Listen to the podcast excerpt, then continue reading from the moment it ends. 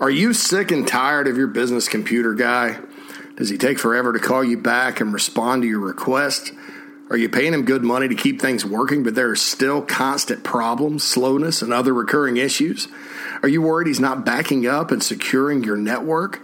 And does your head hurt from having all these issues to deal with? If this describes you, please be sure to call my good friend Matthew Odom of Heritage Digital at 843 664 8989.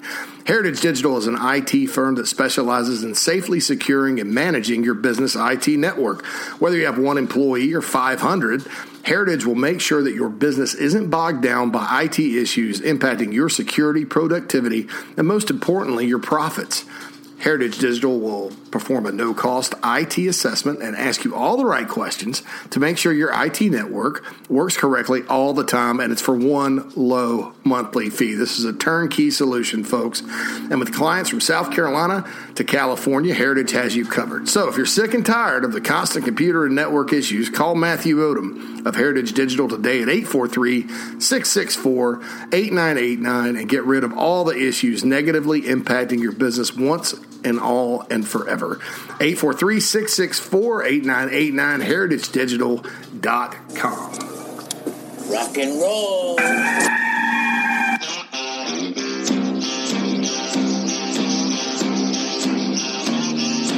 It's your daily dose of all things Gamecocks on the Inside the Gamecocks podcast. Here's JC Shurburtt. Inside the Gamecocks podcast, Thursday, October 28th. JC Shurburtt here with you. Good to be with you, Gamecock fans. Happy Thursday to you. Thanks to Heritage Digital, as always, um, sponsoring this opening segment of the podcast. Appreciate that. Appreciate all you guys tuning in. Got a lot of mailbag questions to get to later in the I Help Consulting mailbag. Uh, you can get in on that inside the Gamecocks at gmail.com or tweet to at the Big Spur Pod. Please go follow that Twitter account. Um, the off week, the open date, so not a lot of media availability. Shane Beamer, SEC teleconference, kind of the same old stuff. Uh, talked about Jason Brown getting reps. Zeb Noland had a surgical procedure. Uh, said he wasn't walking around like he was hurt. Uh, sort of left the door open for him starting against Florida. That's Zeb. Uh, I think Jason Brown's probably going to start though. I, I, I, even if Zeb was not hurt, um, and and I'm not trying to overrate what Jason Brown did in mop up duty. I think you know sometimes we get a false sense of what a guy can do uh, if he goes out there and shines in mop up duty or in a spring game, as Jason Brown has done. Uh, but you look at it, and from a talent of like an evaluation standpoint, right? You know, you, you look and see kind of what he can do. Well, he's more mobile than uh, Luke Doty was with a hurt foot. Uh, not as fast as Luke, obviously. Uh, I like the way he can kind of avoid pressure because uh, you're going to get pressure. Obviously, playing Florida, you're going to get pressure, uh, no matter how good or bad your offensive line is. He can avoid pressure, keep his eyes downfield, and try to hit the open receiver. Now, this is not a guarantee that the Gamecock offense is suddenly going to go out there and light it up. I think the issues are much more systemic than anything on offense right now. Um, but Jason Brown deserves a chance. They have to do something. Okay. So it, it, it's, you know, I've seen this situation before where a guy comes in off the bench, gives the whole team a spark because of his style, style of play, and away we go. I've also seen it where it's a complete disaster and back to the drawing board. Uh, and I don't know what to expect uh, when we get to Florida here in a couple of weeks. I think you know, if I were them, and I'm not, if I were them, I would uh, scale it back. I'd scale back the offense. And, you know, there's a, a lot, sort of like if you remember Will Muschamp's defense, right? And uh, this is a good point of comparison. You know, you know, the safety play was never good uh, when he was here. And he said many times we put a lot on our safeties. Uh, and they do. And it was a confusion thing. I mean, look at how the safeties are playing this year. It's it's pretty simple and basic, and the guys are out there playing free. And and I think in football and any kind of sports in general, the freer you can play, the better you can play. And I think that the quarterback situation, the offensive line situation, and again, it gets back to the, system being way too complicated. Um, and, and look, it, it, it's a deal where you know you got Jason Brown out there. Obviously, there's a reason the coaches haven't been playing him, and you know it's directly related to being able to quote unquote run this system. Well, you know, it, it doesn't matter if Zeb Noland can run the system or not if if he's just getting you know, bulldozed every play. And if you can't run the football uh, with that type of quarterback, and that's nothing against Zeb. I, mean, I think Zeb's had some good moments this year. Uh, good story, you know, being a GA and coming back and helping the team. I think he's a great teammate, as is Jason Brown, as is Luke Doty. But, um, you know, they, they can't go out there and expect, especially against the Gators, because Grantham, you know, he, he's going to, he's going to give you opportunities downfield, but he's also going to dial it up that's what they do. They have speed, athleticism. They're Florida's one of the fastest teams Carolina plays every single year on the schedule, regardless of how good they are or not. Um, they're still fast. I remember that 2017 game. Carolina won the game. AJ Turner, Mon Denson had good running days. Jake Bentley struggled early with some interceptions, but even then, I mean, they're led by an interim head coach, Randy Shannon, at that time because they had fired McElwain. Uh, and then you know, Chris Rumph's calling the defense. And, uh, you know, it wasn't like this big coaching chess match or anything with those guys. Nothing against those guys. But, uh, you know, you, you, look at it, and that, that defense Florida put on the field that day was exceptionally fast. I mean, they are a fast, fast defense. And if you don't make quick decisions and you're, you're not able to match that, that's when Grantham's defense can dominate you. Um, and, and so that's a concern and if Jason Brown goes in there with, you know, 50 plays he has to remember and 20 different protections to call out and all that good stuff, I don't I don't have any confidence that that he's going to play any better than the others. I do think though from a skill set standpoint that uh, if you scale it back and, and, and look, I'm not I'm not saying Jason Brown is uh, not mentally able to run this offense. I, am not saying that it's not about Jason Brown because I don't. Luke Doty and Zeb Noland obviously, you know, weren't uh, stellar uh, in running it. I, I, think I think that th- this this is something I've been calling for for a long time. Uh, I'm just saying that you know Brown's the type of guy that can be successful if you let him play free, and uh, you know I, I, he's not the fastest guy.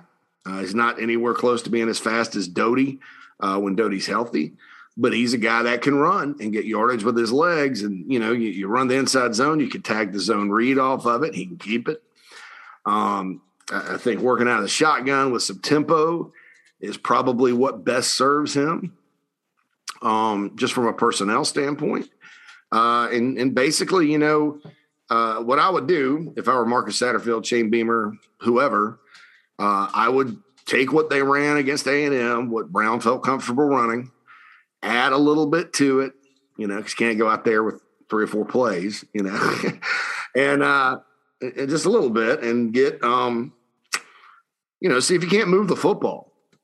Because uh, honestly, I mean, you've got opportunities uh, in the run game against this group. You got opportunities down the field in this group. But if they're dominating your offensive line and you have a sitting duck back there, quarterback, it's going to be a long day. That's that's sort of what the the Todd Grantham defense is all about.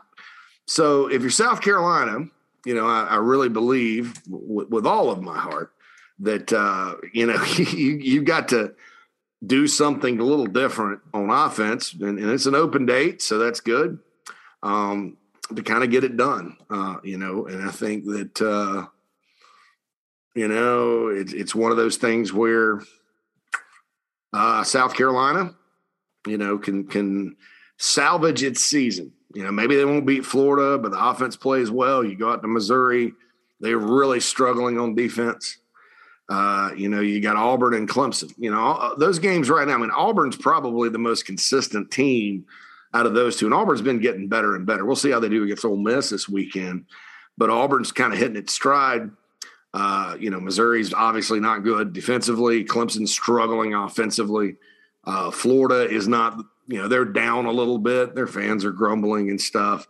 Uh, I think they've lost six out of eight against Power Five competition.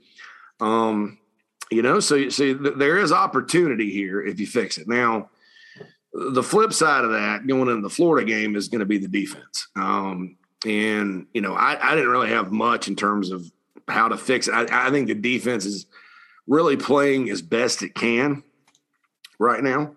Uh, you know, it, it's one of those things where, you know, if you're playing your best, you know, uh, you, you, can't really fault uh, the coaches. It is year one. They they did lose a lot of talent in the secondary. Now I think those guys back there have played their butts off. You know, they're they're maximizing that ability. That's a that's a tribute to Torrian Gray, uh, Clayton White, the defensive staff.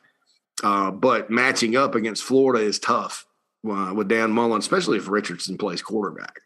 You know, even with Emory Jones, you know, you're, you're, having to stop something you're probably not used to stopping. And my one suggestion for the defense was obviously play play Mo Kaba and Debo Williams a little more. I think those guys are very promising linebackers. I think they give you a little bit more with speed, you know, compared to a uh, Damani Staley or Brad Johnson. I'm not saying bench those two guys, Johnson and Staley. Uh, I'm just saying, you know, maybe you give the younger guys a little more reps. I think um, I think that's the case there. So, you know, that's the way things are going. You know, talking to some people about the offense the last three or four days, you know, and, and kind of digging into it, you know, and, and it gets back to what I've been saying. And, and I, I, take no pleasure in being right about this, um, just because I, uh, you know, it'd be a lot better if this this offense was going up and down the field and or at least competent, you know, at least if it was like we expected it to be, you know. Uh, coming into this year, South Carolina was supposed to be a run oriented team with a veteran offensive line that opened some holes last year and good running backs and all that. Now, I know Kevin Harris uh, isn't really himself right now, but you do have other guys that are pretty good back there in the backfield. Um, you know, you look at it, and uh, SEC Stat Cat on Twitter, who does a good job with X's and O's, breaking it down, all that good stuff. Uh, I was reading on the message board today that he had a podcast. He talked about, you know, why South Carolina doesn't do more pin and pull like they did last year. It was their best play, and it really was their best running play for two years. Because in 2019, that was a pretty good play too. Now teams that stopped it, uh, and some teams did. Don't get me wrong. Uh, Gamecocks didn't go very far, but you know, this playbook is supposed to be this expansive, you know, encyclopedia o plays, you know, and and so uh, I'd be surprised if it wasn't in there. And if it's not, my question is why. And if it is, my question is why haven't you called it more? Uh, you know, that that just seems like common sense to me. And some of the public comments from Shane Beamer have indicated that the, you know, there's a lot of the run plays they ran last year that they're still running. Um, so we'll see sort of if anything changes in that regard. Uh, obviously, Florida is susceptible to the counter. uh, LSU ran that a bunch against these guys, and um, we'll see how Georgia does this weekend. But they were very susceptible to it. Uh, and, and, then the pin and pull stuff. If you, if you think back, you know the last three years, really, South Carolina's run the ball against Florida with success. 2018, um, actually last four. I mean, I mentioned 2017, Turner and Denson. 2018, Turner and Denson did really well, especially in the first half uh, with some of their stuff, at the pin and pull. Uh, you know, 2019, Feaster uh, had a really big day against the Gators. And then last year, that was Kevin Harris's first 100 yard game, uh, the second game of the year down in Gainesville. So, you know, South Carolina's been able to run it against these guys you know, the last few years. But uh, will it happen this year? I don't know. You know, but I think uh, you know you look at this and you sort of look at what's working on offense around the SEC because at this point you want a point of comparison. And uh, I said this over the offseason that it was going to be a very interesting case study uh, with these guys that you know some teams that hired as anal you know that were analysts in the NFL that are coming back from you know the Rams or the Panthers or wherever you know, LSU hired two guys from the Panthers. Um, didn't work. Hadn't worked. You know, Ed Orgeron's out as the head coach. Uh, so that's done. Um, you know, Kentucky is winning football games, uh, but they're winning it a lot more you know, and everybody was kind of fired up at the beginning of the year with Will Levis and uh, Robinson and sort of more of a vertical passing game. Uh, and, uh, you know, that's uh, that was kind of the, the deal early, but you watch Kentucky now, they're basically just doing what they've always done, lining up, running it with uh, Rodriguez and Kavosiey Smoke, and uh, they're getting it done. Now their passing game's more competent, and they hired Liam Coen from the Rams, but they're still statistically near the bottom of the SEC. All right, so you get that. Uh, you know, Vanderbilt's guy they hired from the Cardinals. Shout out to Cliff Kingsbury for being undefeated right now with the Cardinals. He didn't even make it to the first game play calling wise. Now I don't know if maybe they looked around and they're like, we can't run the air raid here right now. Uh, but Clark Lea stripped him of play calling duties almost right away. Gave it to a, another assistant who actually was under Pete Lembo at uh, Ball State. Uh, and, and so that that hasn't really worked. Obviously, Vanderbilt's not a juggernaut on offense, and so then you get to South Carolina, and we all know the problems there. You look at the top offenses, and four out of five, three out of four, uh, have some sort of influence from the Art Briles coaching tree. Well, where did Art Briles come from?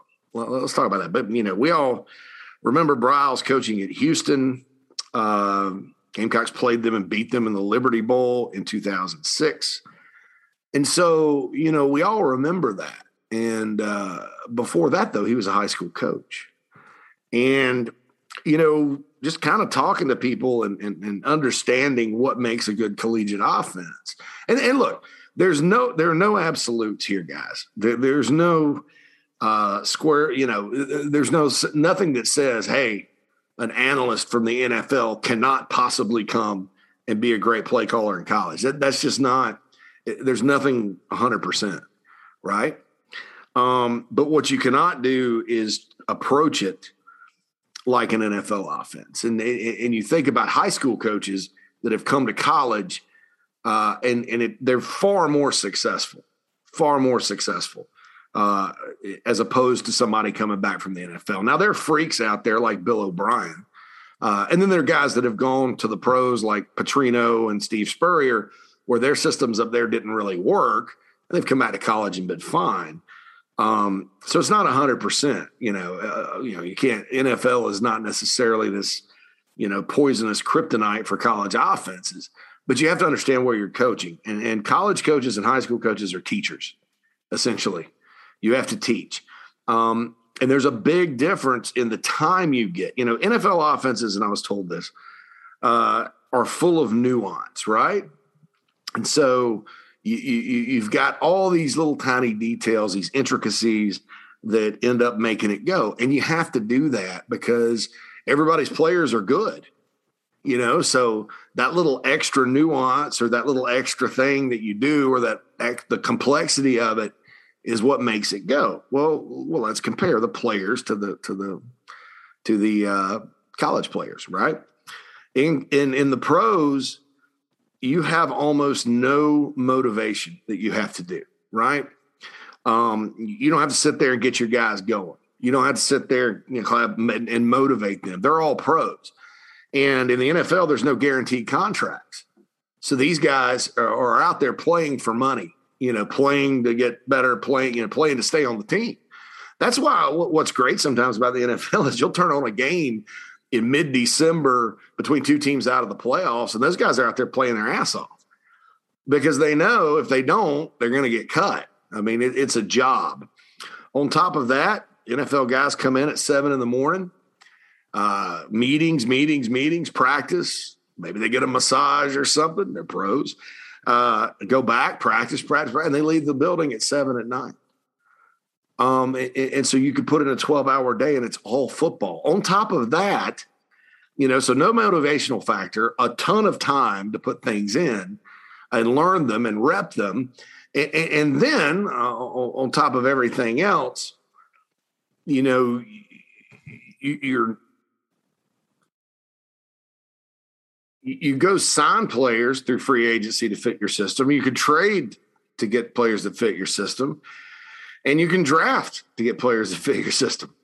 You know, so you can tailor make your roster, you know, to be uh, a fit. You know, in college, you got to go recruit, and sometimes you just got to take the best player, you know, and, and fit him in. Um, you know, and, and and these guys not only are the best, some of the greatest athletes in the world, you know, as far as NFL players go, they they go through things like the Wonderlic test and, and aptitude stuff, and and you know they're they're thoroughly evaluated across the board because you don't want to waste the money on them, right? You know, because it's a business.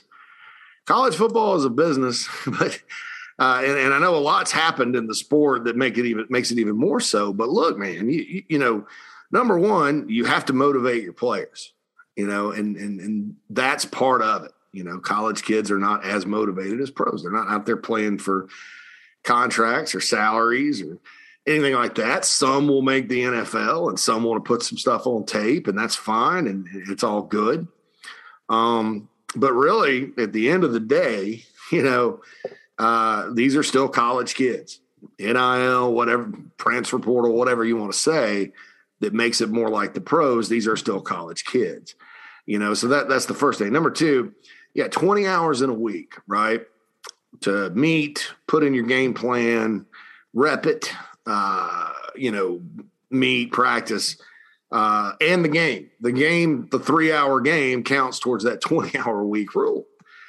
You know, so if you're that limited, you tell me how, even after eight games, a bunch of college kids are, are going to be able to learn an NFL offense. And and and look, uh, it'd be a different story if, if if South Carolina was the only team that ever tried this, and ever or or if, if the only team that ever struggled doing this uh, around college football, only side of the ball. Uh, but yeah, I got a great example. I've said it many times. Uh, Steve Wilks, Missouri defensive coordinator, great defensive mind, coached in the NFL as a head coach. Uh, obviously, has probably forgotten more football than me, you, the thousands of listeners to this podcast, everybody on the Big Spur, everybody. You know, most people in college football. I mean, you know, coaches. I mean, Steve Wilks, defensive guy. Well, why, so why is Missouri's defense so bad? They got a lot of players back. Well, it's because it's complex. It's NFL. You can't fit that square peg into a round hole. And uh, you know, in the NFL too, you you love all these personnel groupings, and it sort of just is what it is, and all this other stuff. You know, so so in college, it's about getting your best players the football, right?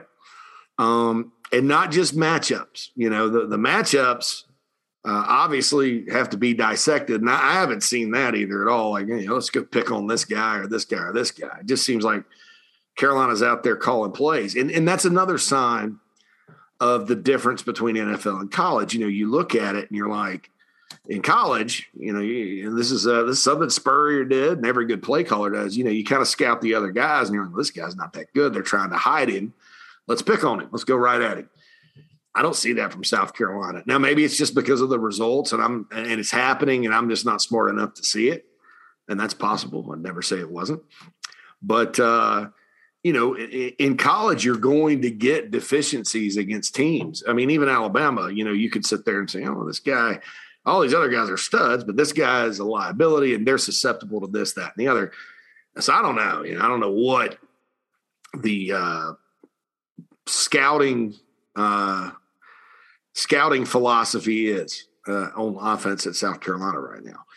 Um, and, and so, with that limited amount of time, there's just no chance for success. And I said this on JB and Goldwater this week. I was like, you know, people talk about talent, you know, and then there's this big debate: is it talent? Is it is it this? And and again, I'm going to tell you, South Carolina's offense is not the most talented team in the SEC by a mile you know, they're they're maybe they may not even be talent wise top half.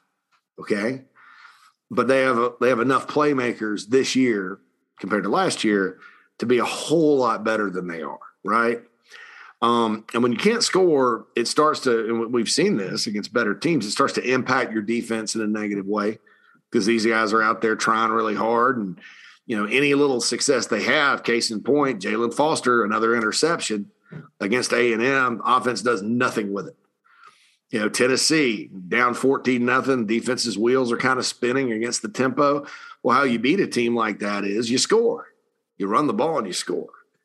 And uh, then you're in it. Then your defense comes back out, fired up, ready to, you know, go back. And as it stood, after the infamous goal line calls against the Vols, you know, boom, they get the ball back. They have the momentum. South Carolina's kind of on its heels. It's 21 nothing. Then a fumbled snap. It's 28 nothing. Boom, over. Game over. That's it. Game over. So, you know, that's the that's a big problem with uh, Gamecocks as a football team right now. Not just the offense, but the offense is negatively impacting everybody else. Now, like I said earlier, is the defense a bunch of world beaters? No. The issues we see on defense, I think, are going to have to be solved through recruiting. Uh, I don't know there's any coaching issues on that side. I think they're maximizing folks. People want to blame the defensive line alone uh, for lack of stopping the run. And I'll, t- I'll tell you right now, the linebackers are just as much of an issue with that run stopping thing. Plus, they played really good backs. I mean, you know, sometimes you just got to say those other guys are good. You know, shoot. So, you know that that's kind of my thing of that. You know, as far as the offense goes, uh, you know, I, have said this. I've, I've had a hunch about this for a while, and as every week goes by, there's more and more evidence of this. What they're trying to do is very, very complex. Now, you want to get into the blame game here, blame Shane Beamer, whatever. That's fine. I'm gonna tell you this: he's not the first coach in the world who has hired someone uh, that, that had a plan that sounded great, and then it didn't work out. Um, so if he does move on from Marcus Satterfield at the end of the year or whenever, you know, I, I don't, I don't. When you look at the other coaches he's hired and you look at kind of the good things he's done, you know, I don't think that, you know, I, am saying give him a pass, give him a pass. Uh, you know, if he does make a change, and, and I do think that that's you know, whether if you keep Satterfield, fine, I would guess. I don't, that's not what I would do. Uh, but you better do something different. You know, you can't have all this learning. Uh, we just went through that, right? At South Carolina. The Muschamp thing, you remember hearing about all that? We talked about it on the podcast, NFL focus and all that good stuff. And that's, this is different because this is not let's focus on getting individual players to the NFL as opposed to winning football games. And, and look, I'm not saying that's what Will Muschamp did because obviously nobody wanted to win more than him. But culturally, there ended up being you know less of a team vibe. Beamer and his staff worked very hard at changing that. Right, right. Um, this is a different kind of NFL. And look, I, I, I honest to God, and I love NFL football just like everybody. Um, honest to God, if I don't hear the word, the three letters NFL ever again, uh, with the exception of the draft at South Carolina, uh, I'll be a happy man. You know, just because I just don't think it's realistic, even even if things turn around this year, like let's say they simplify and play Jason Brown. Uh, if you're just going to get through these four games, have success, and then then say, "Oh, we've arrived," then you got a whole new group of players you have to teach it to are we going to have to go through this for eight games again? That kind of there, there's a lot of questions there um, in terms of the offense. You know, you, you have to be able to, you know, do all those things. Like I said, motivation's a big part of college football. You don't have to do that in the pros. You know, so your approach there has to be different. You got to spend time doing it. Um, there's not enough time in the week to continue to install this this thing, you know, and and it's just it's one of those things that I think snowballed a little bit. Um, and uh, if they were getting results, even if even if it were, you know, because again, there's the debate: is it talent or coaching? Well, you know, if if they were playing when they play some of the less talented teams, if it was if it wasn't a struggle and the offense went up and down the field, well, then you know, okay, those players are just better. You know, I mean, so it doesn't matter. But this this offense is stalling against Troy against ECU. It was a dumpster fire for a while. They had to pull a rabbit out of their hat against Vanderbilt. Even against Eastern Illinois, although that game was 46 nothing, you know, you're up 29 0 at the half. Then you got one touchdown second half against that team, which was not a very good team.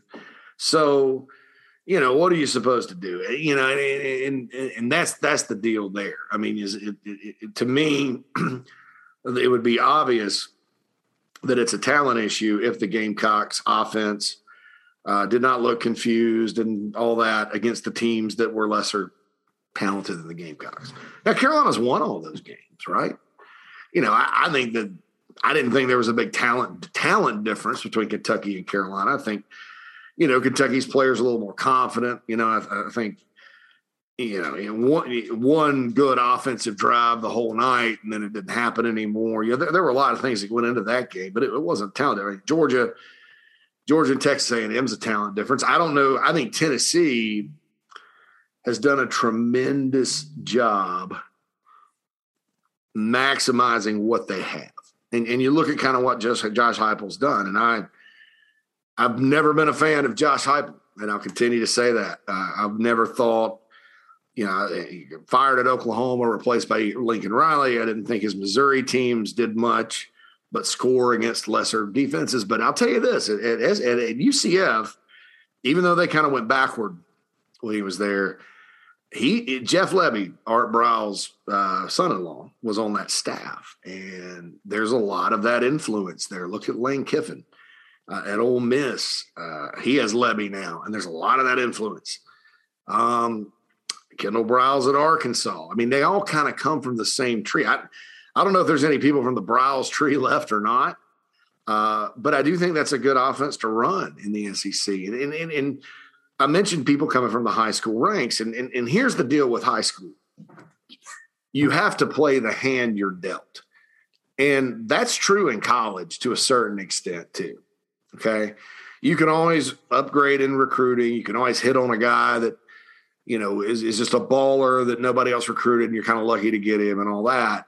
So you can always upgrade your roster talent wise, you know, unlike high school where a lot of times you're just uh, you know, you're at the mercy of attendance zones and, and, people that move in and things like that. And so that's good. But, um, you know, I, I think that, you know, high school guys are like, okay, well, I, I don't have this this year. You know, I, I maybe have one good receiver, you know, so how am I going to play it and, and scheme it up to where we can run the ball, throw the ball, all that? You know, you may have a great running back one year and then you may not Okay. You may have a great quarterback that can chuck it all over the yard. The next year, you may have more of a, a dual threat guy, or you may not have a good quarterback, and you got to find a way around it. And to me, that's what college coaching on offense is all about. Can you find a way around your deficiencies? Can you find your way around what you don't have, just like at the high school level? In the pros, uh, you figure out what you don't have and then you go get it, right? And on game day, everybody's got talent. I mean, that's why you see that league is set up for parity talent wise. And that's why you see teams on any given Sunday they can sit there and beat the other team, you know. And then look, upsets happen in college ball too, but look who's pulling the upsets. It's the maximizers. And at the University of South Carolina, especially right now, you know, Gamecocks aren't necessarily um, on this big winning streak or anything to where more recruits will uh, pop up and all that. You, you, sort of got your pool of players and you go do the best you can to get those guys and, and you, you, recruit your butts off and, and, and, try to upgrade the roster. But, you know, you, you can't go trade, you know, for a quarterback that, that's got an NFL mind. You know, you can't go trade for, you know, a bunch of great athletes to where it doesn't matter what you what you run. So that's that's kind of what I'm looking at here. I, I just I, I, think that you know it, sounds great to say we're going to run Joe Brady's offense, uh, Lincoln Riley's offense, and combine it. And, and look, man, if uh, if somebody comes along and says that's what they want to do, fine. I, am all for that because I, that's why I said give this a chance because it sounds great. And people are like, well, blended systems don't work. And you're probably saying that because of BMAC and, you know, now Satterfield.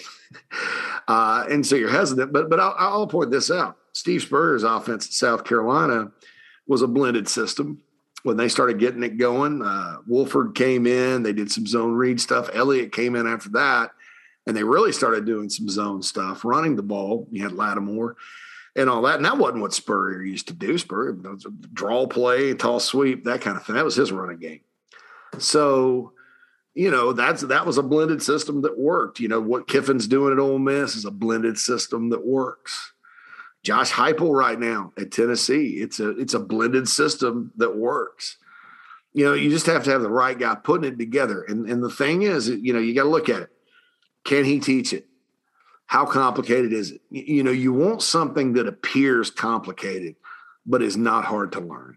And, and, I think, quite frankly, South Carolina's defensive coaches, I think that's what they do. I mean, it, it looks sort of exotic what they're doing, but the kids have not had a problem learning it, right? Obviously, because they're playing much more free and all that than the Gamecocks offense. So, you know, that that's just kind of uh, that's kind of the deal there with the offense. And, you know, we'll see what Jason Brown can do. What can Brown do for you has been kind of the the motto and all that. And I, you know, I, I think he definitely deserves a shot. You know, he's healthy. He's uh, worked his butt off. He's a really good kid. Uh, the players like him. Coaches like him. Um, you know, he, he's he's got some wheels. Not he's not Michael Vick or Lamar Jackson, but you know, he's not Luke Doty or Connor Shaw, but he's got enough uh, to where he can escape and uh, be elusive in the pocket and make things happen. And you know, since you know Hilinski sort of could could get out of trouble at times, um, but really Jake Bentley was the last quarterback that Carolina had.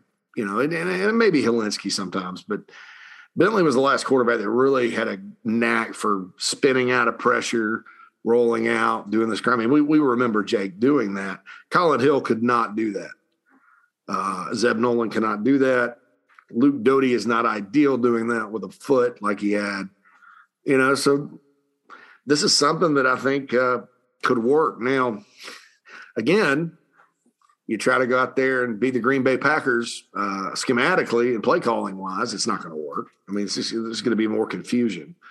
Um, but we'll see. We'll see. I, I, think that that's if you're looking for anything grasping at straws here right now about this offense, uh, I'm here to tell you here's a straw you can grasp at. Jason Brown uh, could really help, but they have to put him in a position to succeed. And again, that's college coaching as well.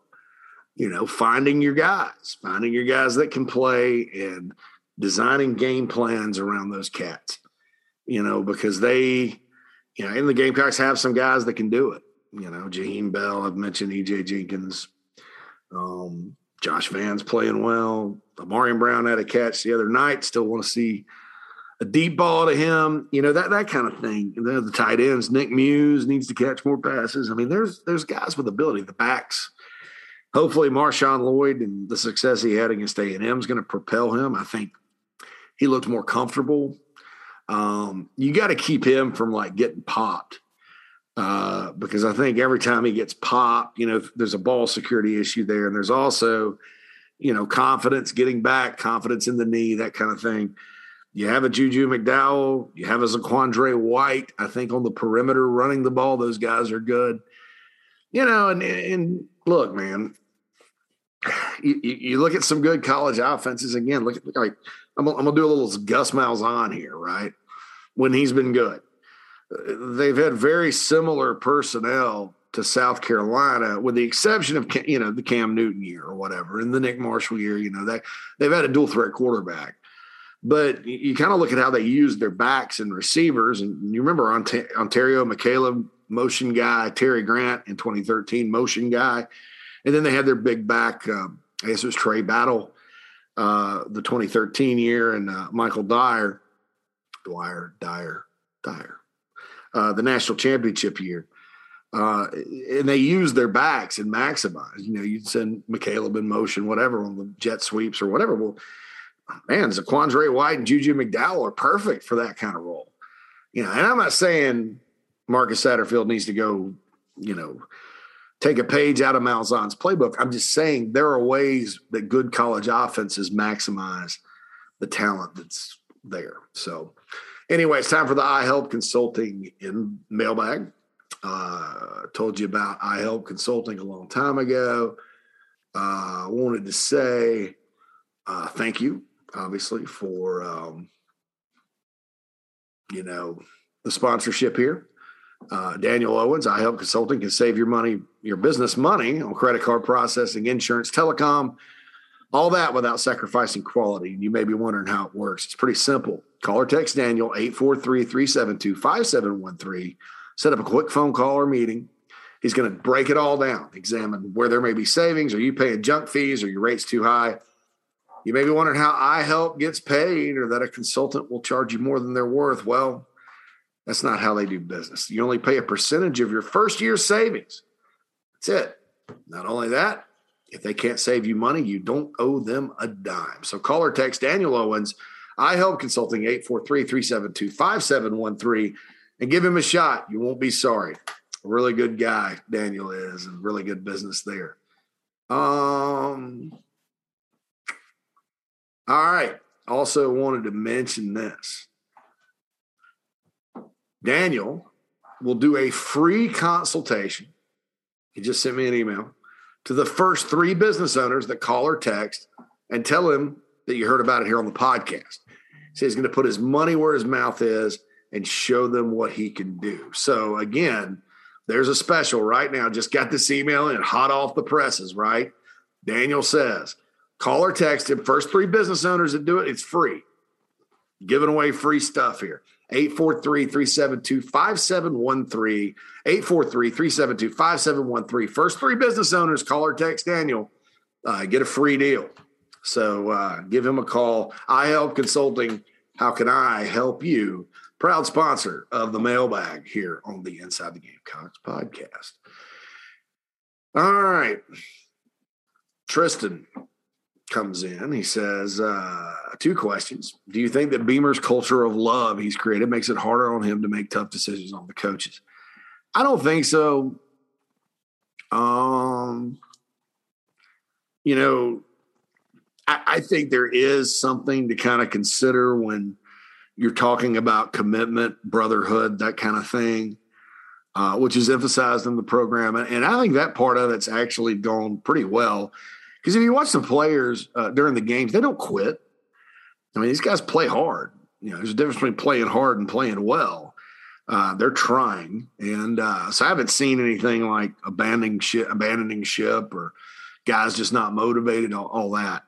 Um, again, motivation is part of college coaching, whereas in the NFL, you know, they're they're pretty much self motivated guys. If you're not, you're not going to last in the NFL very long. Um, so I don't think so. I, I think as far as a you know mid season changes, that may be a factor because you know sounds hypocritical if you're asking everybody to stick to it and then you chop somebody's head off and send them off you know people are gonna be like well you know does that mean you know we're all gonna be together unless things get really bad and then you're gonna kick them off now, now look i honest to god I, i'd be very surprised if you know beamer made a move like that and and it's not going to happen. I mean, if it doesn't happen during the open date, it's not going to happen, in my opinion.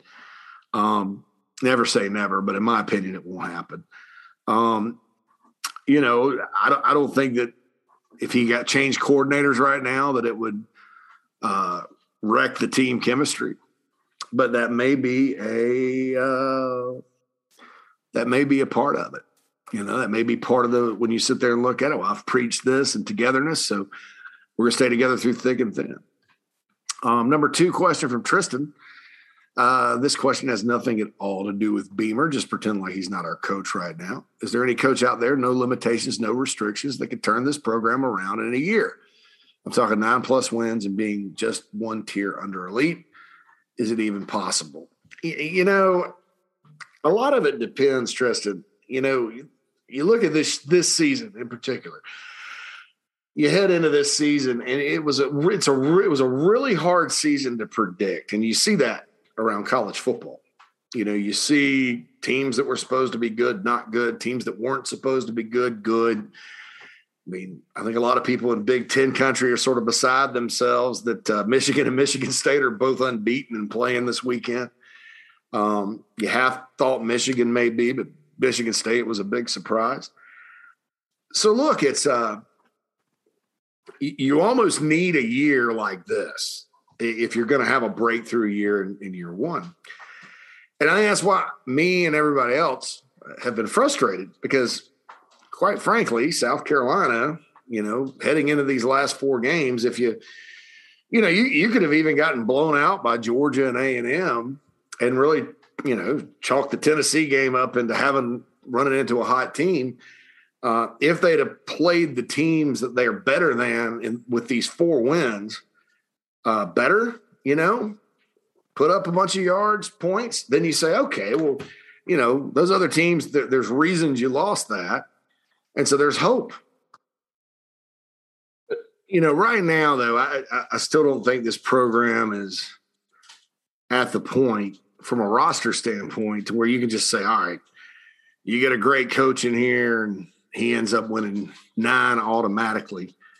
Uh, and, keep in mind too, you know, you look around and you see some of the, the coaches that Nick Saban, for example, his starting point at Alabama, he was seven and six and went to the Independence Bowl, lost to Louisiana Monroe at home. first year, you know, his first year at LSU, he lost to UAB at home. Um, it took him a year to kind of get everybody on the same page. Uh, Dabo Swinney was 19 and 14 his first 33 games at Clemson. Now, his first full year, they won the division because they had Spiller and uh, Spiller and Kyle Parker were both playing well and, and all that, and they won the division, but uh, they lost to Carolina by 17. Uh, that was the beginning of the streak. Uh, so, you know, no matter how good your coaches are, you know, when they take over a situation like this, that they're going to have to sort of uh, feel it out that first year. Now, what's happening this year is not a feeling out of anything. This is a a dumpster fire on offense, and and it, it was a mistake to try to do this. I mean, I'll say this right now: it's a mistake to try to run this. You know, and and I, and I would have said that no matter who the OC was, had I known that it wasn't just going to be a college modification of a pro style offense with Brady and Lincoln Riley concepts or whatever, whatever the description was, which sounded good. Had I known that it was going to be like, okay, you know, you're not just going to run a variation of this offense, you're going to run this offense, you know, with all of its intricacies. Yeah, I'd have said no, not with this group, not not with any group, really. I, I said the other day the seven the, the 2011 Gamecocks, 11 and two, really good team, dominant defense uh, after the first two games. Um, Alshon Jeffery, uh, Marcus for at least the first half. That group would not have won but six, seven games running this this system, uh, even with a veteran Garcia and a promising Connor Shaw, because it, it it's just like I said, I broke down the reasons. It's too hard to too hard to get, you know, college kids to do this. So anyway, I appreciate it, Tristan. Um, Hudson says, "What's up, JC? My question today is about the culture Beamer wants to build."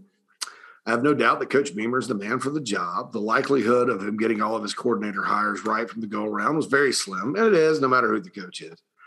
And I think we, the only coach that's really knocked it out of the park with coordinator and uh, staff hires right off the bat at South Carolina uh, has, was Lou Holtz. And uh, Holtz even went 0 and 11 his first year. But you had Skip Holtz on offense, Charlie Strong on defense. You had some veteran guys, um, that kind of thing. And of course, Charlie Strong and Skip Holtz, very successful coaches.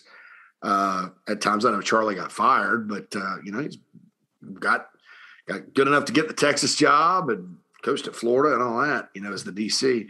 And Skip, uh, unfortunately, you know, after USF, he, he, you know he goes to Louisiana Tech and he's winning there a lot, but uh, unfortunately, he hadn't got another shot. But uh, that's the only coach, and then it's 22 years. I mean, Spurrier hired John Thompson, had to demote him, and then went through Tyrone Nix for a few years, and then finally settled on Ellis Johnson, but then promoted Whammy, and then had to get Hoke. I mean, you know, the defensive coordinators for Spurrier were not. It wasn't like a, a one shot thing, and he he knocked it out of the park at the beginning. And that's Steve Spurrier, uh, who knew that coming from Florida. That you know, with the Stoops, you know, Bob Stoops was a big difference for the Gators. You know, back in the nineties, and he knew that. You know, with South Carolina, and Tyrone Nix was a good hire. John Thompson was pretty good on paper, but then um, you know, things didn't work out. So, you know, you had to go to something else. And, yeah, you know, so, so nobody hits it out of the park. Um, you know, and uh, Hudson goes on and says, I know that this point, Coach Satterfield's not the answer. And uh, I agree. And so here's another question. He says, Are you hearing the same things Tony has mentioned about on TBS regarding tension between Satterfield and other staff members? If so, how do you see Beamer handling that situation? Seems like that's detrimental to the culture being built here. I would hate to see it crumble before it even begins because of one person. Here's to better days. Um, I don't know enough about that to comment on it. You know, uh, obviously you hear rumors and rumblings.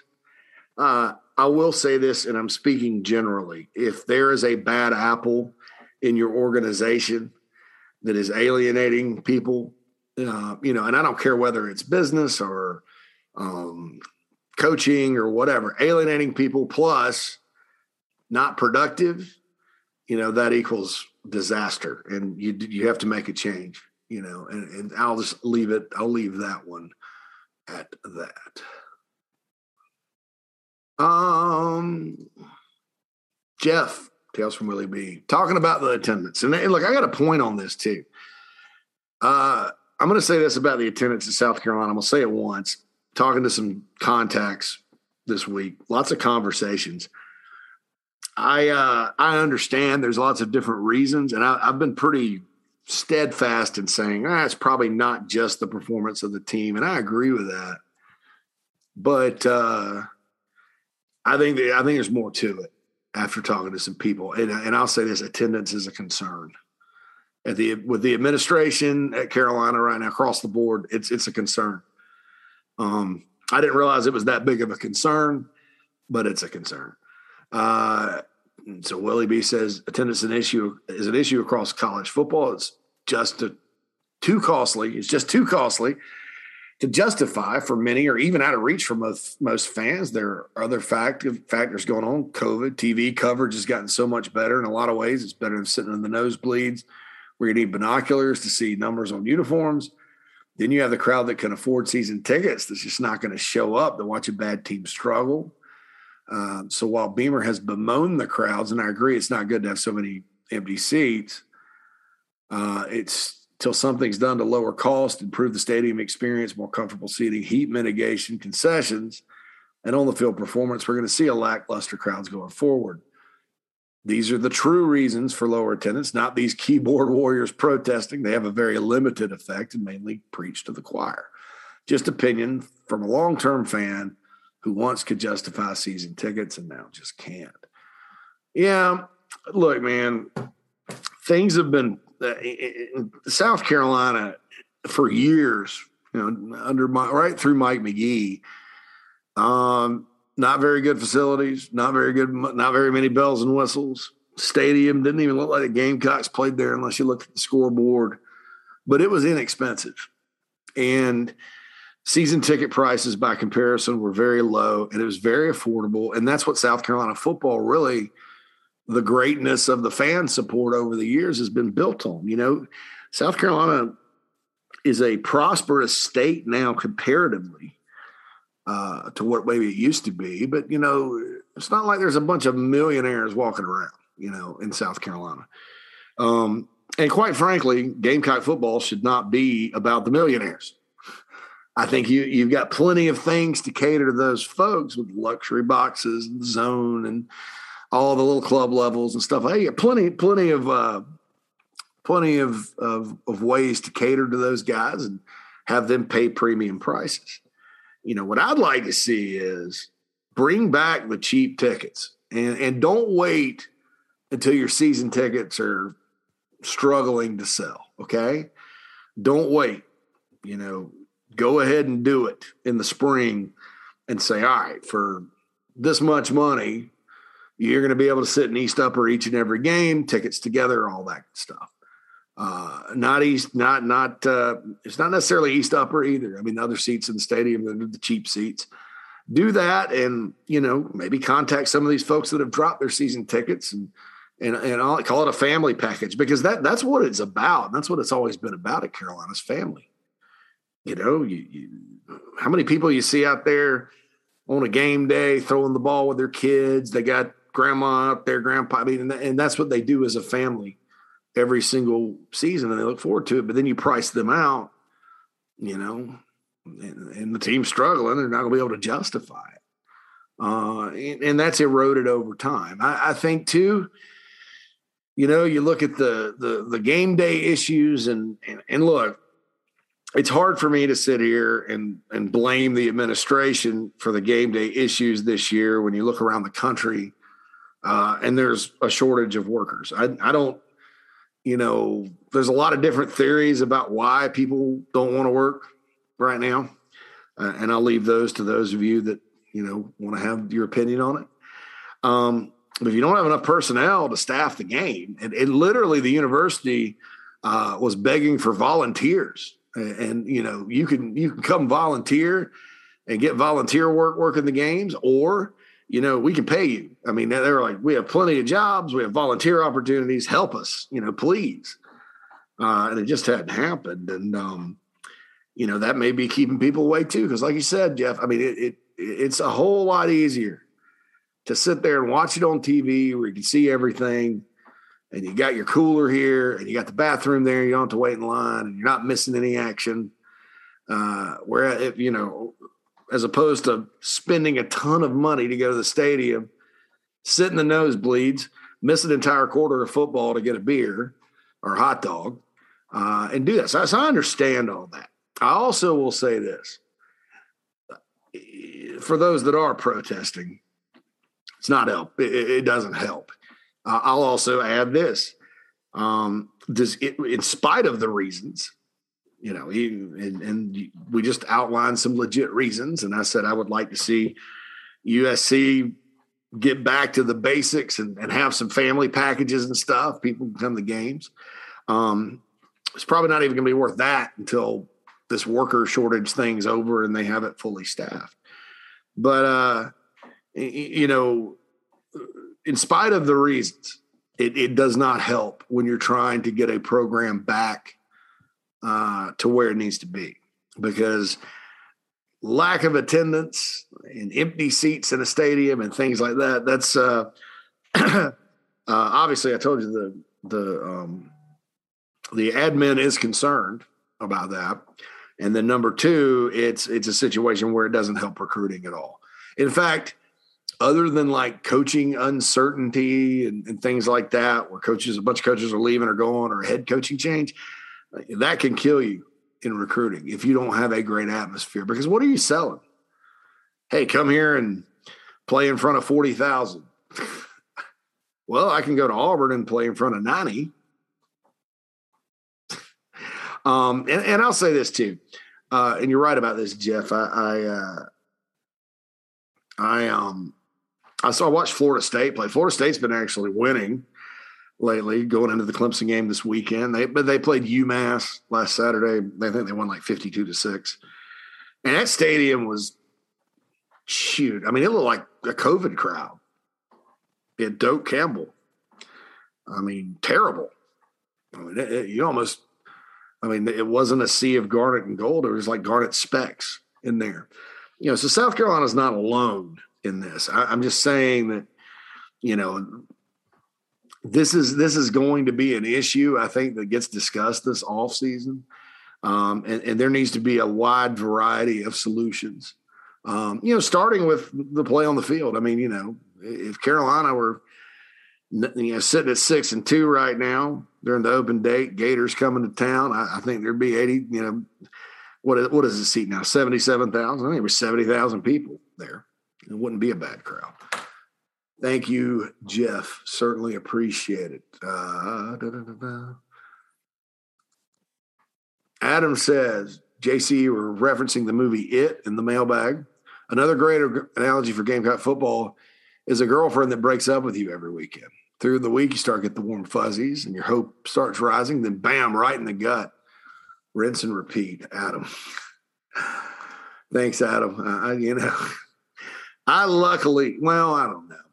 I guess I had one girlfriend like that once upon a time. Horrible human being, probably the worst one I've ever dated. Uh, school teacher. Interesting, yeah. Um, Dale says, JC, I listened to the Sunday teleconference today, and a reporter. I think I've already gotten to this one. I think I answered this on Sunday or Monday, and I may have answered a couple more. I I, I went through and recorded a podcast. Somebody's going to find my lost podcast episodes one day, the lost tapes. Uh, went back, had some technical difficulties, was starting to splice it together. And honestly, guys, I was way too fired up and I just didn't feel comfortable releasing it. Uh, I just like, you know, I probably went too, uh, went too much, went too much there. Um, Jared says, well, it's not the weekend we wanted. I had low expectations for the A&M game. But after the first quarter, it was the Braves game on my TV. I, I, was actually fortunate. I went somewhere I could watch both games. So, you know, he says, with Zeb out for surgery, I know they say he'll be back, but I doubt it. I would rather see Colton start over Jason Brown. I would not. And I've heard a lot of you say it. I don't think he's ready. I don't think he gives you a chance right now. I like him. I think uh, big arm. He's going to be a pretty good player here.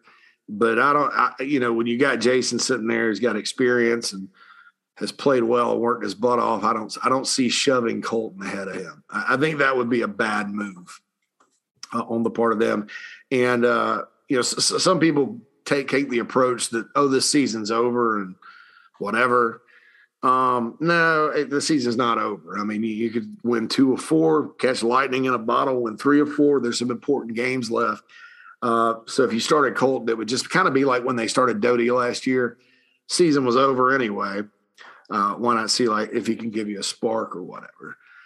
Says my question for you: What are the realistic chances of Beamer getting rid of Satterfield? This game was a staple of how bad this offense is. I know A and M's a good team, but still, I seriously hope it doesn't affect recruiting. But who would want to play for this offense? Okay, so as far as getting rid of, I don't, I don't know. I don't have any knowledge of it. Uh, I've told you guys what I would do. Um, and, and I've told you why this offense is bad. So, you know, there, there's a solution uh, that I think is obvious, but you know, uh, I, I think that we'll just have to wait till the end of the season to, to figure that out and, and to see, because, you know, and, and look, making a move mid-year is a catch 22 as far as changing play callers. I've seen it work really well. I've seen it be a disaster. So there's just a lot uh, going on there. Um, as far as recruiting goes, uh, you know what I think. You know that there's ways you could sell it. And keep in mind too, recruits aren't fans. You know, and and I see this a lot. No players are going to come, and I'm like, yeah, you know, that's not true you know, players. I've seen Carolina with worse teams than this pull recruits. I mean, and, and, I, and I think you'll see this once we get past the season into the December recruiting period that the staff's going to rally. You know, whatever changes happen have to happen. They're going to rally, regroup, go hit the recruiting trail hard, and, and get players. Um, now, look, if you're Antonio Williams and you're sitting there watching every game and you know, crowds aren't showing up and all that, and you've got other options, plus a bad offense, yeah, maybe that that impacts you. But you know, as far as at the end of the day, are they going to be able to recruit? Yeah, they're going to be able to recruit fine. With little expectations, my dad and I were rolling to Columbia for Auburn, Carolina to celebrate my dad's 64th birthday. Hopefully, we have a different offense or offensive coordinator by then, Jared. Yeah, that's a that's a good game to go to that Auburn game, and and happy birthday to your dad. I, like I said before, Carolina football is about family, and so any, you know, and I went to the Kentucky game, man, and I hung out with some very good friends of mine, very good friends of mine, and and I tell you, I had a blast, time of my life, other than the loss, and everybody was depressed after the loss because of the loss, but hanging out with those people was outstanding, and that's really what it's all about. Darian says, I understand a lot of our problems can be solved through recruiting, and Beamer came in as a good recruiter. I look at recruiting right now, and although it isn't as bad as far as defensive players, we barely have any offensive players. And looking at the play on the field, I don't see many recruits wanting to come play in this offense. Eh, you know, I just kind of addressed that. Where where is this great recruiting staff we were promised? Will it come with more time?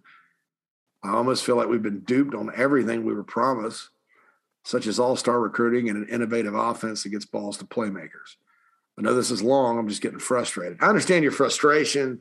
Um, I think what a lot of you, including yourself here, have to keep in mind and, and stop lumping everything into the same category.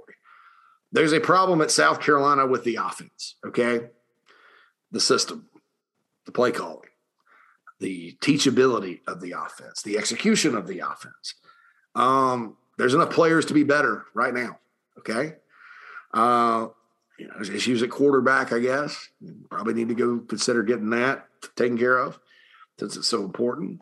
Uh, but I don't think there's a quarterback in the country. I mean, people talk about Spencer Rattler coming in. Spencer Rattler got benched because he can't read defenses running Lincoln Riley's quarterback friendly scheme. What the heck do you think he's going to do if he has to play for Marcus Satterfield? You know, in this system. Um, but, you know, I think too that a lot of, uh, a lot of you get, get kind of get the narrative mixed up about Muschamp and Beamer. And so, you know, I, I don't, I don't think anybody said there was going to be an all-star recruiting staff. Uh, I, I, think what I said about the staff is it'll be a good staff that'll make sense. Uh, and really, you know, the guys on staff are all really pretty good recruiters. They've gone out and gotten guys. Um, do they need would that would it be great to land at Antonio Williams and a Caleb Webb at receiver along with Landon Sampson and Kyle Horton, and then you go into the portal and get some guys? Sure. receiver needs upgrades. That's true. Uh, the secondary needs an upgrade. They have one of the better defensive backs classes around. Uh, Braden Davis has a high upside as a quarterback. Um, you know, they've got a lot of guys, and it was actually better than expected. Uh, and, I'm gonna say this right now: you can have the best recruiters in the country. And look, when Muschamp came in, yeah, you had two national recruiters of the year on that first coaching staff, and Muschamp himself was an excellent recruiter and elite. Then you look at their first class, and you know, in 30 days, they hit on a lot of guys like DJ Wonnum and Bryan Edwards and Rico Dowdle and all those cats. Uh, yeah, that was that was the Muschamp thing. Um, and I think the same people, same thing gets confused sometimes when you talk about. We were told the offensive line was the strength of the team. Um, and we'll get to that in a second because somebody posted something on the message board yesterday that's got me a little fired up about that. Um, but you can recruit all you want, uh, all you want. Um, and if you don't have a good crowd and you have a bunch of empty seats, you are not getting guys. Uh, and I'm not blaming the fans. Uh, but I think some fans, uh, and I'm not saying you're, you're doing this, Darren, at all. Some fans, I think, look at it like these guys just need to go recruit and then I'll show up or whatever. No, it's just that's not how it works. That's putting the cart before the horse. Um, you know, and I'm not saying that if the crowds continue to be light, which I anticipate them being, I'm not saying that uh, that these guys aren't going to get any players because you that's just one more obstacle though that you have to overcome. And uh, I think recruiting's been fine. I, th- I, think that you know there were some guys like you know the, the two guys that went to Florida, uh, Gibson, Jaden Gibson, the receiver, and then the, the defensive tackle whose name escapes me from down there. You know those guys went to Florida. They had Florida and Carolina right there. Um, you know, it was going to take probably just an outstanding situation. You know, in other words, winning, uh, but also Florida maybe screwing it up a little bit. Also, you know, a lot of momentum uh, for the Gamecocks to get those guys. Same thing with Oscar Delp; they did the best they could with that. Um, so I, I you know, I, I, don't, I don't. I think everybody's kind of you know they're looking for anything they possibly can to criticize right now and and i think you know you, you just have to wait for recruiting and you know kind of see who ends up going where and, and what they get and all that so i i, I uh and look there'll be a decommitment at some point a flip maybe floyd maybe floyd florida sort of after him right now floyd's the defensive back out of georgia they got so you know, I, I would just wait on recruiting and, and just see kind of what happens. And, you know, a reminder, you know, Steve Spurrier's first full cycle, the 06 class, and I mentioned this a lot. I don't think this class is like the 06 class, but I've mentioned it before. You know, everybody thought recruiting that, that, that his first class in 05 was better. And then everybody thought, oh, recruiting's in the tank in 06. But you got Eric Norwood, Darian Stewart, Captain Munnerlyn, uh, Emmanuel Cook, those guys. And uh, that kind of helped keep the program afloat while they were trying to build the offense or whatever. So I don't know. You know, don't don't you haven't been duped on anything. I think that uh, besides the innovative offense, because you know what, uh, it's his innovative offense that gets the ball to playmakers. Uh, you know, I, I, think on paper you would probably look at this and go, "This is innovative. This is, uh, you know, this is a, from a, from a football standpoint." But this isn't the NFL. I mean, you know, uh, the second part of that, getting the ball to the playmakers, I don't know what the hell's been going on there. I have no idea. I have there's no rhyme or reason in terms of okay, we're going to get the ball to this guy and this guy and this guy and let them go make plays. There's nothing like that taking place. So obviously, you're not the only one that's been duped about that. You can include me on that list. I think you could probably include Shane Beamer on that list uh, a lot of people, you know. And I'm not saying that Marcus Satterfield's this, you know, guy that you know a charlatan or anything. I, I'm just saying he's probably at the wrong level of football to be doing what he wants to do. You know, I don't know if he'd do any better in the NFL or not. I'm just saying that the things he wants to do, you can't teach uh, in the time allotted for college. And college coaching is about much more than just installing a game plan you know, again, it's about motivation, it's about balancing time, uh, it's keeping guys' heads in it. You know, it's everything, all of the above. Um, and I think the defensive staff has it figured out, and that's why. Although I'm, I'm not, I'm not saying this defense is elite or even one of the better ones they've had over the years at Carolina. Eh, you can tell those guys play a lot more free. Even if they make a mistake, you know, they're right back out there. They're not confused, that type of thing. Uh, whereas the offense has just been a, a big ball of confusion uh, the entire year. Uh, so yeah, I, that's a good email, Darren. I appreciate it. Hang hang in there. Uh, again, and with recruiting, uh, I think the attendance issue, and I'm not blaming fans for this because we went over the reasons. that's going to hurt Carolina. You know, with more players that come in for games, to a certain extent. I think right now, especially what you look at with that is maybe the 2023 group where you got Xzavier McLeod, guys like that in state. You know, you're kind of sitting there looking, and you know that if they get some points of comparison, who knows? But uh, I, I, think that uh, you know that's what you're looking at in recruiting right now. I think also, you know, the the offense. I mean, you have to look at it if you're an offensive player and go, man, that's a lot, and then I'm not getting results you know, not going to be able to put up numbers, that kind of thing. So I appreciate that. Uh, Jim says, I know you're not a coaching expert and you don't tell coaches how to coach. So I'll pose this question to you as someone who's covered recruiting for years. At what point, if at all, does a failing offense affect recruiting? And again, from a recruiting standpoint, at what point does the ineptitude start to become a concern for long term? Do you think fan fears of players hitting the transfer portal because of the off, awful offense are warranted? Uh, yeah, I do. I don't, uh, you know, I, I, I, I, can't imagine some of the better players on this offense are sitting there thrilled about the, you know, confusion, the advanced calculus nature of the system, the lack of getting the ball to the playmakers consistently, that type of thing. So yes, I, I agree with you there. And you know, unfortunately, the portal is a fact of life, and there are players on the roster that could be much more productive uh, in a different system, whether that's at South Carolina or otherwise. As a follow up, perhaps it's beating a dead horse. I know you've said so many times this system is just too difficult for players to pick up. In your opinion, where's the line between trying to implement a new system and trying to keep the wheels on? You've said a thousand times you're concerned this learning curve will be there every year, but do you think there is a chance once the players get comfortable in this system, it will take off?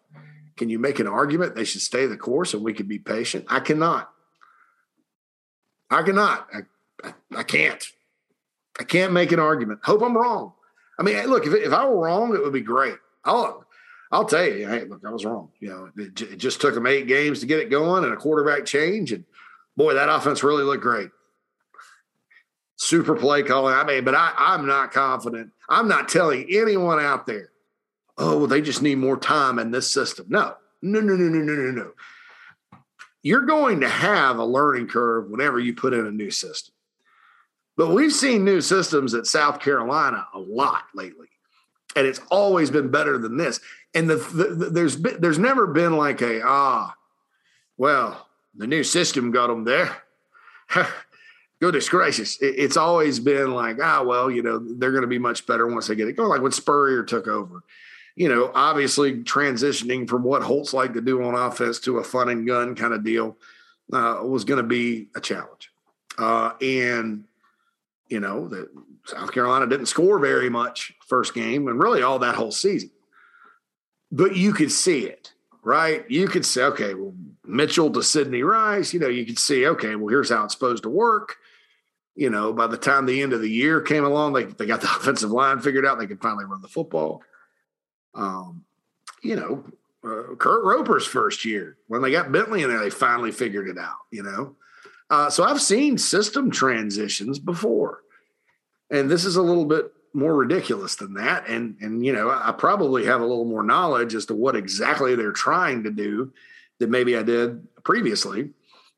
And uh, it's just it's just a bad idea. You can ask just about any football coach in the country that's realistic about what it takes to to coach college football as opposed to the pros, and they probably tell you the same thing. He says, I'm guessing, Jim goes on, I'm guessing you're getting sick of these questions. I wish we could talk about something else. Yeah, me too, but uh, not really. I don't know. This is my job, so I don't. I don't mind doing it. I get a little fired up, like you all do. But Jim goes on. We expected the defense to be thin on talent, but I thought Beamer's strength would be highlighting talent on offense while hiding the weak spots. No, and it's. it's I don't. I, I think Beamer was hopeful that that would happen, but you know he's the head coach, not the OC. You know, Beamer, Shane Beamer's a coach is going to hire guys and let them go coach, and and you know that means you got to hire good coordinators. Uh, still convinced there are playmakers there. It's so frustrating, especially listening to guys I actually like, like Saturday Down South or Josh Pate, just gloss over the Gamecocks because they're so irrelevant. Yeah, it's relevance has been an issue here lately, and that impacts recruiting too. Uh, that was a lot of words. Feel free to split it into different shows. I got all you there, Jim. Jim, I appreciate you listening. Jim's a longtime listener of mine and uh, appreciate his feedback and his question. This is the final mailbag question of the day. Xavier says, Hey, JC, my question is what are the chances that if we keep Satterfield over the offseason, we lose key playmakers like Bell or Lloyd to the transfer portal, seeing how these guys know their talent level and aren't being utilized in the current system? I, I have not heard a thing about anybody leaving and transferring. But look, man, the players have to be frustrated. The players have to, you know, know that they're confused, and, and the players have to kind of be looking around at their buddies at other schools and going, "Hey, well, this looks like fun." So that's uh that's that. But I, as a you know, in, in terms of, am I going to sit here on the podcast and sound alarm bells. Hey, this guy's transferring. I don't. I don't think that's nothing is imminent. All right. How about that? All right. That concludes the uh, iHelp Consulting mailbag for today. I certainly appreciate it.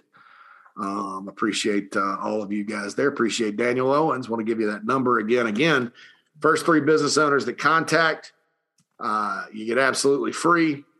Uh, 843 372 5713. And again, if they can't save you any money, you don't pay anyway. So it's it's no risk, especially now.